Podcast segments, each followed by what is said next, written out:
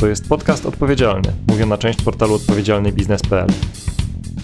Działamy na rzecz zrównoważonego rozwoju, inspirujemy biznes, który zmienia świat, łączymy ludzi, którzy zmieniają biznes.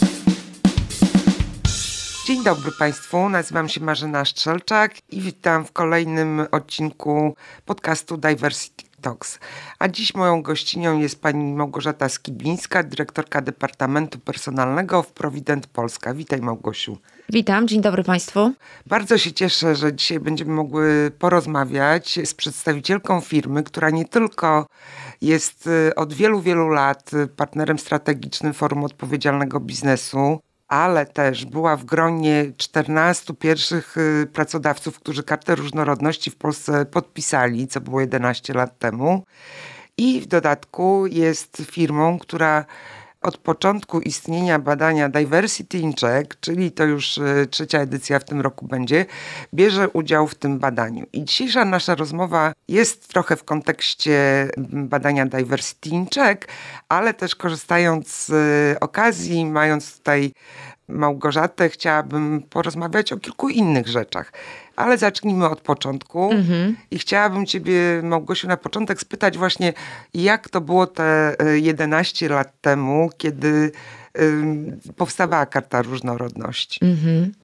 To znaczy tak, na pewno było inaczej. Trudno jest jednoznacznie określić, czy było łatwiej, czy było trudniej, natomiast mhm. na pewno było inaczej.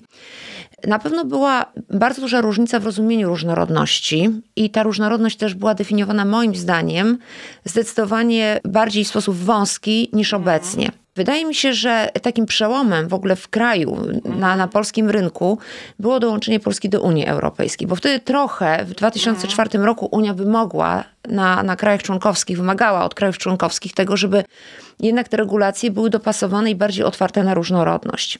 No tak, i to było kilka lat później. Tak, tak i to było kilka lat później, natomiast na pewno inaczej różnorodność, diversity jest rozumiane i było rozumiane jedenaście lat temu w dużych organizacjach, w takich chociażby jak Provident Polska, gdzie korzenie są po prostu umocowane gdzie indziej. I trochę jest tak, że te organizacje, ci pracodawcy, którzy byli dużymi pracodawcami, mieli po prostu skąd czerpać. To były pewne standardy i procesy naturalne, które w sposób naturalny powstawały wraz z powstawaniem organizacji. No tak, takie korporacyjne, tak? Z... Korporacyjne, ale też od razu takie budowanie świadomości, budowanie takiego y, środowiska pracy, w którym ta różnorodność i taka otwartość na równe traktowanie, bo to są trochę dwa różne pojęcia, różnorodność, a równe traktowanie, ale ona była od samego początku. I wydaje mi się, że duzi pracodawcy po prostu mieli prościej. Dłuższą i pewnie trudniejszą drogę przeszły organizacje, które były rodzinne i mniejsze, bardziej tutaj zlokalizowane na rynku polskim, bo oni po prostu, krótko mówiąc, musieli się tego uczyć, mhm. poszukiwać inspiracji i budować trochę od nowa. To, co my przyjęliśmy w sposób naturalny. No właśnie, a gdybyś tak popatrzyła na to, jak twoja firma wówczas podchodziła do tego tematu, jak to konkretnie u was wtedy wyglądało, mhm. te jedenaście lat temu versus tego... co dziś jest. Mm-hmm. Tak jak powiedziałam, pewne standardy i reguły po prostu były w sposób naturalny przejmowane. Mm-hmm. W związku z tym na pewno było tak, że my od początku tworzyliśmy środowisko pracy otwarte na równe traktowanie. Mm-hmm. A zatem wszystkie procesy, procedury, takie jak rekrutacja, wdrożenie, dostęp do awansów, polityka wynagradzania, oparte są o kompetencje i to, co pracownik oferuje firmie. Nie było żadnego podziału na uznaniowość, nie było elementów uznaniowości, nie było podziału na płeć, więc wydaje mi się, że to, co wnieśliśmy już jedenaście lat temu, to pewnego rodzaju standardy. Gdybym miała powiedzieć, gdzie jesteśmy dzisiaj mhm. w tej drodze, to na pewno bardzo dużą uwagę zwracamy na to, żeby tworzyć takie włączające środowisko pracy. No właśnie, bo to jest takie nowe pojęcie, prawda? Tak. Jeszcze do niedawna mówiło się tylko diversity inclusion, tak? Mhm. Kilka lat temu pojawiło się to um, takie głębsze rozumienie włączania, ale też takie pojęcie jak przynależność, prawda? Tak. To szczególnie w okresie kowida. Myślę, że te mhm. ostatnie cztery lata bardzo mocno nam pokazały, jak włączanie i przynależność mhm. właśnie są istotne. Mhm. W momencie, kiedy pracowaliśmy w takim rozproszonym środowisku pracy, ta przynależność miała ogromne znaczenie, żeby być razem, żeby przejść przez ten trudny moment razem i żeby się nie pogubić. Dlatego, że z perspektywy pracodawcy to jest bardzo ważne, żeby budować, kiedyś mówiliśmy o zaangażowaniu. Ono jest dzisiaj trochę wytartym takim pojęciem, właśnie zastępowanym przez przynależność, przez włączanie. I dobrze, i dobrze, mhm. bo to jest... Choć z drugiej strony właśnie nabiera jakby nowego znaczenia, właśnie. Prawda? Te, te słowa o tym, że ludzie to najcenniejszy kapitał, to jak się patrzy, to od dekad się powtarza, tak? Ludzie są naszym najcenniejszym zasobem.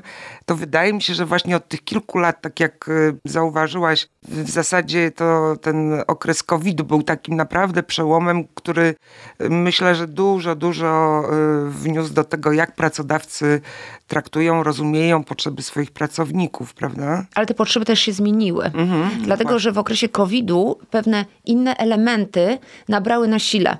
Mi się wydaje, że największym błędem jest to, że przywiązujemy się do pojęcia i nie rewidujemy jego zawartości. Tak na przykład było z zaangażowaniem. Powtarzamy, dlatego dobrze jest raz w czas odświeżyć też samo pojęcie, chociaż definicja y, zaczyna zawierać elementy z poprzedniego, y, z poprzedniego pojęcia, ale jest nowa jakość i nowe rozumienie, bo te potrzeby również się zmieniają. Spójrzmy chociażby na definicję różnorodności. Ona była inna jedenaście lat temu, ona inna była w momencie, kiedy Polska wstępowała do Unii Europejskiej. Ona dzisiaj też jest inna. No to... tak, bo jakbyś mogła tak właśnie dla tych, którzy może nie są tak głęboko, jeżeli chodzi o temat zarządzania różnorodnością, powiedzieć, na czym te różnice polegały, tak? Jak to teraz się rozumie, na czym koncentrowała się uwaga pracodawców, ale też pracownic, pracowników te jedenaście lat temu. Wydaje mi się, że na tym, co ustawodawca nam zaproponował, czyli bardzo mocno koncentrowaliśmy się na tym, żeby nie było dyskryminacji czy, czy, czy, czy różnego traktowania ze względu na płeć, ze względu na wyznanie religijne, poglądy polityczne. Dzisiaj to pojęcie jest zdecydowanie szersze, dlatego że ono się wypełnia moim zdaniem takimi treściami obyczajowymi i życiem. Kulturowymi. Kulturowymi. I y, muszę powiedzieć, że y, jeszcze wracając do tego, co się zmieniło, mhm. to wydaje mi się, że y, zmienia się norma społeczna. Czyli to, co było normą jedenaście lat temu, dzisiaj uległo zmianie. Poprawne jest mhm. być otwartym na różnorodność. Czy jesteśmy, czy nie, to jest Właśnie. zupełnie inne zagadnienie. Ale poprawne jest, i to jest norma społeczna, że y, chcemy być otwarci na różnorodność. I nawet jeżeli wewnętrznie y, uważamy, że nie jesteśmy, że mamy z tym jakiś problem, to zewnętrznie jednak deklarujemy, że ta otwartość po naszej stronie jest. Pytanie jest, czy to jest dobre, czy złe. No właśnie. Ja osobiście uważam, że to jest dobry trend, mhm. dlatego że jednak przygotowywujemy nowe pokolenia do tego, że jesteśmy społeczeństwem otwartym. Nawet jeżeli wewnętrznie mamy z tym problem, mhm. to poprzez różnego rodzaju deklaracje, zachowania, przystępowanie do inicjatyw, ja jednak kreuję pewnego rodzaju wizję i ścieżkę dla tych, którzy idą za nami, czyli idą za nami ludzie młodzi, którzy są zdecydowanie bardziej otwarci.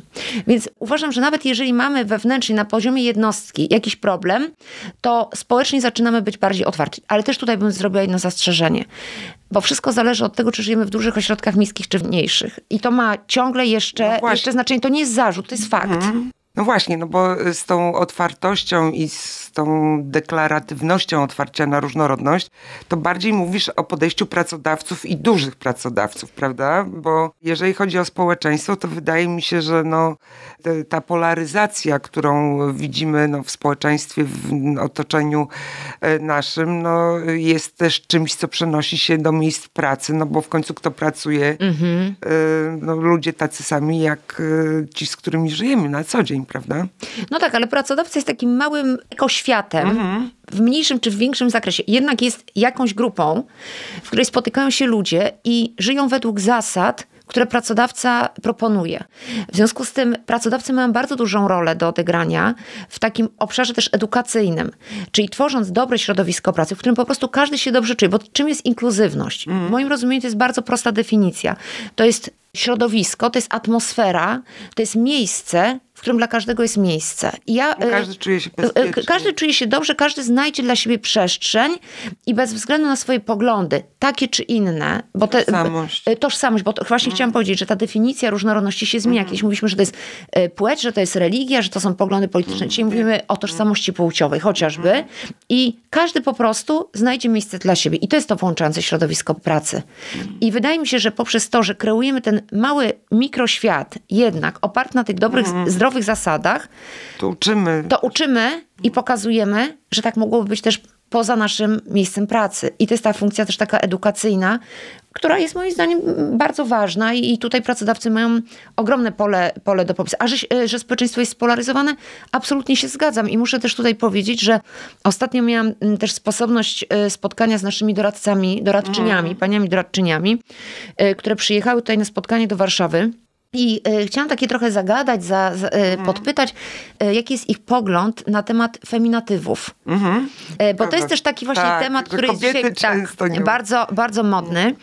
Y, I mówiąc szczerze, mimo że sama deklaruję właśnie, mhm. że jestem otwarta, to z tymi fe- feminatywami mam trochę wątpliwość, bo uważam, że one są po prostu krzywdzące niekiedy dla kobiet. Wow, no ja tak nie uważam. Tak, się różnimy. Ale z, przede wszystkim ze względu na język mhm. polski. Mhm. Dlatego, że jeżeli mówimy na przykład kierownik, Mhm. a mówimy kierowniczka, no to, to to jest jakaś mała kierowniczka. No tak, ale... A nie powinna to... być kierownica?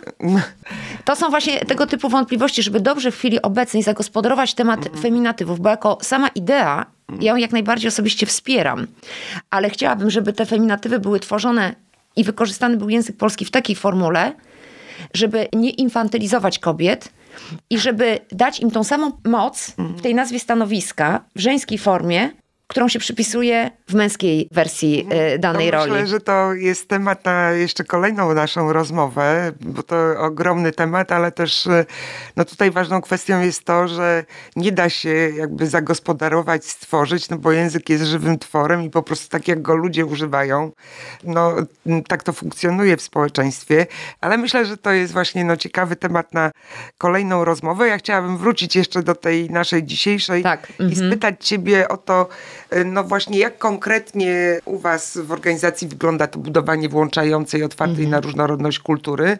Zaczęłaś mówić o tym, że no właśnie przy okazji różnych spotkań jest przestrzeń do tego, żeby poruszyć też takie tematy, tak? Mhm. To znaczy tak, na pewno podstawą i takim fundamentem, mhm. który był już jedenaście lat temu, od którego w zasadzie powinna zacząć każda organizacja, to są te standardy takie regulacyjne. Czyli w jaki sposób wygląda proces przyjmowania pracowników do pracy, zatrudniania, rekrutowania, awansowania, wspierania w okresie zatrudnienia, w jaki sposób... Czyli system, system. I polityka. Tak, to jest w ogóle absolutna podstawa. Bez tego nie można dalej ruszyć. Bardzo duże znaczenie ma moim zdaniem też pewnego rodzaju filozofia i przykład płynący ze strony kadry zarządzającej.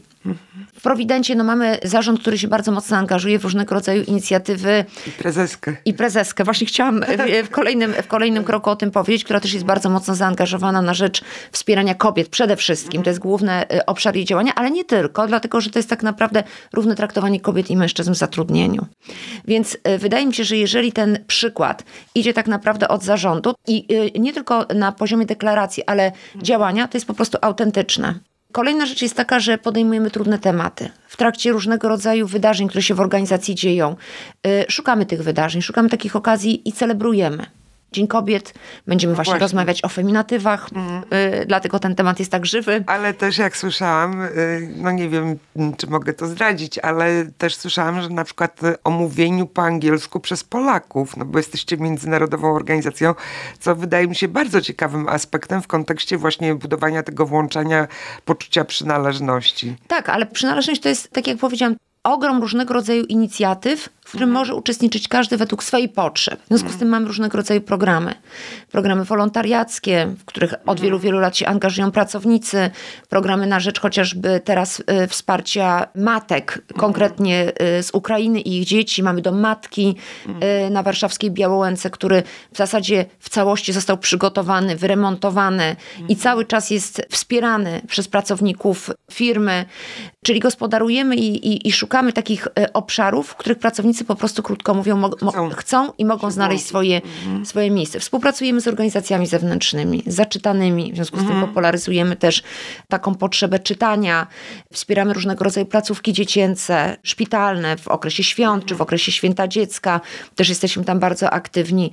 W związku z tym wiele takich programów na rzecz dawania od siebie. Ale też chcę powiedzieć, że to włączanie, to jest włączanie tych zewnętrznych organizacji do środka. Chociażby nasz na przykład program praktyk studenckich. Też mhm. będziemy w tym roku mieć dziesiątą rocznicę tego programu i w poprzednim roku też bardzo mocno otworzyliśmy się właśnie na studentów z Ukrainy, po to, żeby ich po prostu włączyć i wspierać.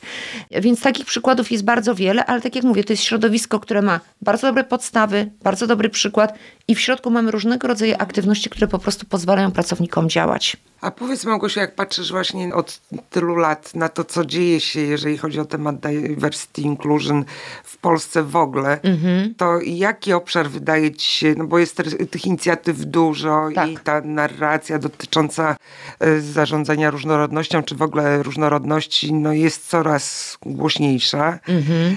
i roli pracodawców w tym kontekście. Natomiast czy widzisz jakiś taki obszar, który wydaje ci się niedostatecznie zaopiekowany przez pracodawców, mm-hmm. no bo no, na przykład inicjatyw na rzecz kobiet jest mm-hmm. stosunkowo dużo, prawda? Mm-hmm. Inna kwestia jakby jak z efektami, tak? tak? Ile jeszcze potrzeba pracy, żeby ta równość stała się faktem. Natomiast właśnie czy jakiś obszar ci się wydaje taki szczególnie nie, mm-hmm. niedoinwestowany przez mm-hmm. pracodawców?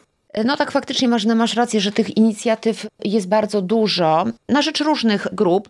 Natomiast myślę, że to, na co bym zwróciła uwagę, co wymagałoby jakiegoś zainteresowania i być może wzmocnienia, to jest chyba taki obszar związany z sygnalizowaniem jednak różnego rodzaju nieprawidłowości. Mhm.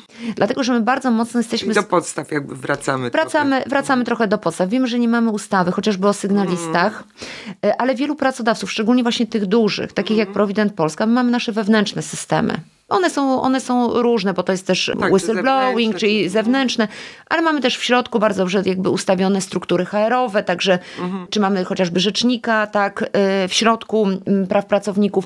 W związku z tym te kanały takiej komunikacji, zgłaszania nieprawidłowości są. Natomiast wydaje mi się, że to jest jednak ciągle obszar ułomny. I dobrze byłoby, żeby pracodawcy też na ten temat rozmawiali, podejmowali inicjatywy bez względu na to, jakie są przepisy i do czego one obligują pracodawców. Mhm. Bo mi się wydaje, że generalnie chyba jest taka obawa, że niespecjalnie chciałabym, żeby te nieprawidłowości były zgłaszane. Ale z drugiej strony sobie myślę tak, że jeżeli one nie są zgłaszane, to w jaki sposób ja mam... To myśl, dokładnie, to w jaki sposób ja mam inicjować działania zaradcze mm, i korygować. No jesteśmy, mm. jesteśmy dużym organizmem, dużą, mm. dużą organizacją i wydaje mi się, że w każdej takiej grupie różnego rodzaju incydenty mogą mieć miejsce i dobrze jest o tym wiedzieć, reagować i podejmować działania naprawcze. Więc do to, do do czego ja bym zachęcała i zwracała uwagę, żeby ten temat właśnie zgłaszania nieprawidłowości był przez pracodawców podjęty. Mhm. Żeby więcej uwagi. No właśnie, tutaj jakby troszeczkę dochodzimy już do tematu badania Diversity tak. in Check, bo tam też w jednym z pytań jest pytanie o właśnie zgłoszenia różnych mhm. nieprawidłowości, więc jak tak analizujemy wyniki, to czasami no, wydaje nam się to dość dziwne, że mhm. y, jakaś duża firma deklaruje, że no, system działa i wspaniale i od lat, natomiast ile było zgłoszeń w ogóle nie było, no mhm. więc y, no, to się wydaje mało prawdopodobne mhm. y, w dużych organizacjach. No właśnie i chciałam się ciebie spytać, no bo tak jak powiedziałam na początku, w tym roku po raz trzeci tak. weźmiecie udział w badaniu. Gdybyś mogła powiedzieć dlaczego tak, dlaczego mm-hmm. co roku i co wam to daje, dlaczego? Mm-hmm. W ogóle udział w badaniach i różnego rodzaju procesach certyfikacji wydaje mi się, że jest wartością dodaną dla pracodawcy. Bo oczywiście zależy, jak do tego podejdziemy. My traktujemy Diversity in Check jako pewnego rodzaju sprawdzenie i popatrzenie, jak nasze praktyki i standardy korespondują z rynkiem. I jeżeli nie traktujemy udziału w badaniu jako pewnego rodzaju wyścig i chęć bycia najlepszym, bo to jest no, błąd, tak. bo to jest błąd, to moim zdaniem z tego badania możemy się bardzo wiele dowiedzieć i krótko mówiąc, na podstawie informacji, które wypływają z badania, możemy zastanowić się, co chcemy zmienić i ulepszyć. Czy w ogóle? Bo to też nie chodzi o to, żeby być liderem na rynku, tylko żeby te rozwiązania, które były adekwatne, były adekwatne, dopasowane do potrzeb i żeby faktycznie funkcjonowały. To, co można powiedzieć. Czy, czy są zgłaszane nieprawidłowości? System jest, nie ma nieprawidłowości. No to można byłoby się zastanowić, czy faktycznie świat jest aż tak idealny, czy po prostu rozwiązanie jest jednak jakąś wadą obarczone. I teraz myślę sobie w ten sposób, że świadomi pracodawcy mogą z tego badania bardzo wiele dla siebie wynieść. Po prostu zobaczyć, mamy tutaj średnie dotyczące rynku, mamy informacje dotyczące lidera rynku mm. i możemy spozycjonować naszą organizację, zobaczyć ile nam brakuje i co chcemy zmienić. Czy jest jakby sens, bo tak jak powiedziałam, to nie jest ranking i to nie jest wyścig, tylko to jest kwestia jakby zobaczenia co... co... Takiego lustra dla lustra, organizacji. Tak. Tego, żeby... No właśnie, bo my też zawsze podkreślamy to, że taką dużą wartością dla pracodawcy jest to, że może się zbenchmarkować. Tak. Natomiast no, tymi rzeczami, które niekoniecznie jeszcze na przykład nam wychodzą w organizacji, no pracodawcy niekoniecznie chcą się dzielić. Więc mm-hmm. tego rodzaju badanie, gdzie możesz zobaczyć, jak twoja organizacja plasuje się na tle rynku, tak. Przynajmniej tych organizacji, dla których y, zarządzanie różnorodnością jest jakimś priorytetem, ambicją do doskonalenia, no jest takim lustrem, które pozwala zobaczyć, gdzie jesteśmy, tak? Ale tak jak powiedziałaś, no bardzo ważne jest to, żeby to, co ewentualnie chcielibyśmy zrobić, zmienić, umieścić w tym kontekście organizacyjnym tego, tak. co jest dla nas biznesowo priorytetem. I wpisuje się w jakąś kulturę organizacyjną, bo też na przykład wiele organizacji tworzy dedykowane programy dla różnych grup zawodowych. Mm-hmm. Ja osobiście no, nie jestem zwolenniczką takiego segregowania, brzydko powiem, mhm. pracowników według pewnych cech.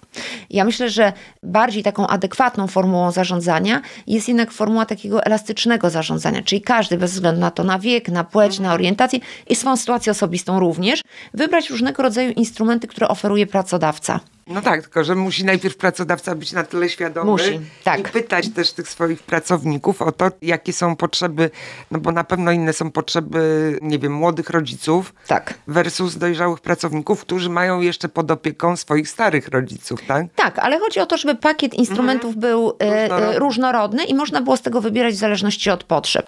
Dlaczego ja o tym mówię? Dlatego, że wiem, że też na przykład są pytania dotyczące dedykowanych programów, chociażby mhm. w badaniu. No tak. I my w na przykład w naszej organizacji takich programów dedykowanych stricte mhm. na przykład do pracowników pięćdziesiąt plus mhm. nie tworzymy. A dlaczego? Dlatego, że ja chociażby rozmawiałam ze swoimi koleżankami, które są mhm. w granicach pięćdziesiąt plus i one mówią, że one bardzo dziękują za takie programy. Nie chcą być wyróżnione. Nie chcą one być wyróżnione i być w grupie pięćdziesiąt plus, dlatego, że one mhm. nie czują, że grupa pracowników pięćdziesiąt plus ma powinna w jaki, tak, ma specyficzne potrzeby, w jakikolwiek mhm. sposób wyróżnia się na przykład względem pracowników czterdzieści plus. One cały czas są sprawne, nie mają jakichś innych potrzeb. Owszem, no, mają różnego rodzaju wyzwania, chociażby z rodzicami, tak jak mm. powiedziałaś. Natomiast z instrumentów, które firma oferuje, mogą sobie po prostu różnego rodzaju rozwiązania wybrać, wybrać ale nie muszą mieć specjalnego parasola z napisem pięćdziesiąt plus. Nie chcą tego. Mm. A być może u innego pracodawcy te potrzeby grupy pięćdziesiąt plus, chociażby ze względu na specyfikę pracy, bo inaczej funkcjonujemy w środowisku chociażby biurowym, mm. inaczej na przykład funkcjonujemy w środowisku przemysłowym. Być może tam takie potrzeby będą i pracodawca taki program stworzy, bo on jest adekwatny. Mhm. Więc chodzi właśnie mi o to, żeby badanie Diversity in Check traktować jako, tak jak powiedziałeś, lustro i benchmark mhm. i interpretować te wyniki w kontekście swojej kultury i środowiska zawodowego, bo każda organizacja jest jednak trochę inna i ma inne potrzeby. Zdecydowanie. Pełna zgoda. Chciałam się jeszcze spytać ciebie, już troszeczkę mówiłaś o wsparciu, o tym, jak firma wspiera osoby z Ukrainy, które mm-hmm. tutaj z powodu wojny do Polski przyjechały. Chciałam się spytać, czy takie osoby są też wśród pracownic, pracowników mm-hmm. Providenta? Nie. Mhm. Zaraz powiem dlaczego. Pierwsza kwestia jest taka, że my jesteśmy, właśnie tak jak powiedziałam, każda kultura organizacyjna jest inna.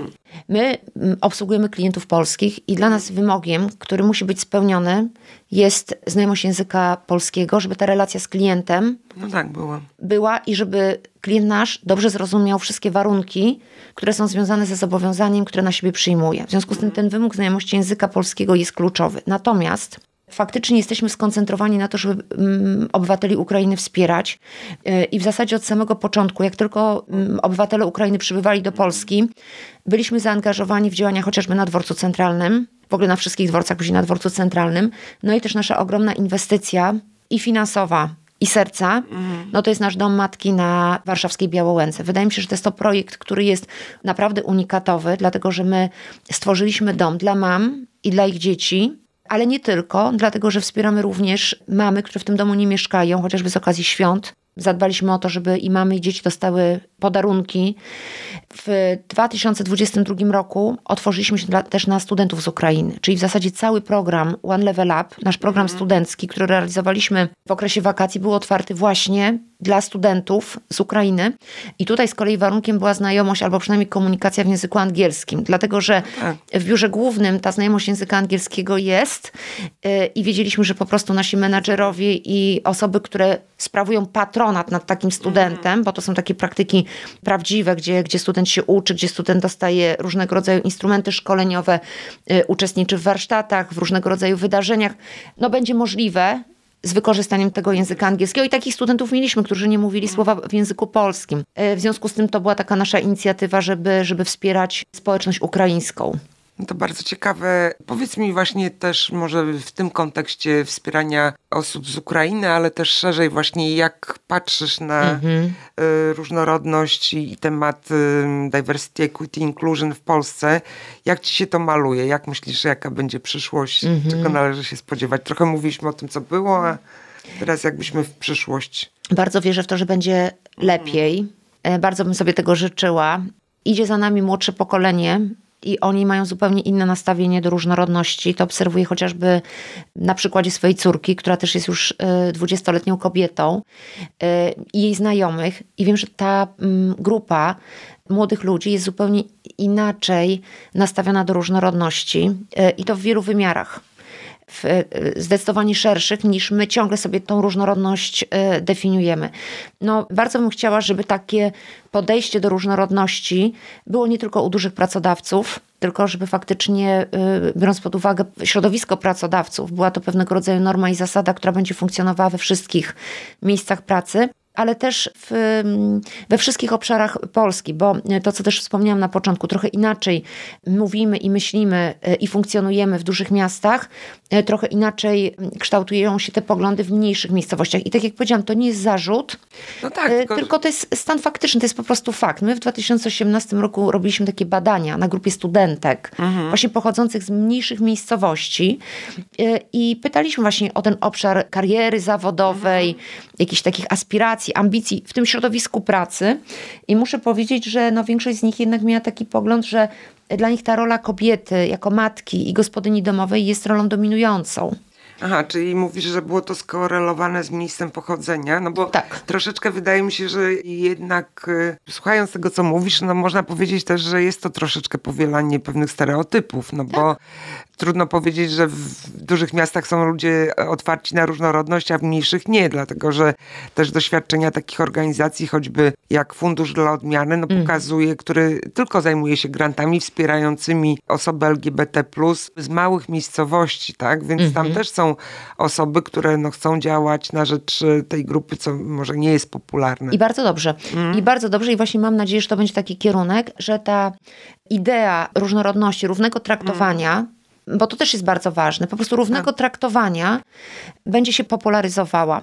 Bo ja nie kwestionuję, czy w dużych miastach y, świadomość, czy być może deklaracja mm-hmm. y, jest inna. Natomiast zgadzam się... Badania, tak? tak, zgadzam się, że to jest trochę powielanie mm. wzorów, które mm. wynosimy z domu. To jest w ogóle bardzo skomplikowane no tak, zagadnienie no to... i prawdopodobnie na tak, feminatywy kolejna... to jest kolejna, a kolejne to jest w ogóle to środowisko mm. kobiet. Dlaczego jednak same mamy taką autodyskryminację w sobie. Ja to trochę tak nazywam.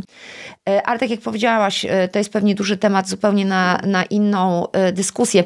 Natomiast nie zmienia to faktu, że tak jak powiedziałaś, no mam nadzieję, że w tych mniejszych środowiskach ta idea równego traktowania i różnorodności, że każdy może być różny, a jednak równy, będzie popularyzowana. I bardzo bym sobie życzyła, żeby tak wyglądała nasza przyszłość. No dobrze, to do tego życzenia, jakie jeszcze osobiste miałabyś życzenie, tak kończąc rozmowę? Czego ci życzyć na koniec? No myślę, że y, spokoju. spokoju. Spokoju i pokoju. Tak. Spokoju i pokoju. Myślę, że wszyscy sobie tego życzymy. Tak. Dziękuję Małgosiu bardzo za rozmowę. Dziękuję bardzo. To jest podcast Odpowiedzialny, mówię na część portalu odpowiedzialny biznes kropka pe el. Działamy na rzecz zrównoważonego rozwoju, inspirujemy biznes, który zmienia świat, łączymy ludzi, którzy zmieniają biznes. To wszystko na naszych podcastach dostępnych na stronie odpowiedzialny biznes kropka pe el ukośnik podcast oraz w serwisach SoundCloud, Spotify, Google Podcast, YouTube oraz poprzez kanał R S S.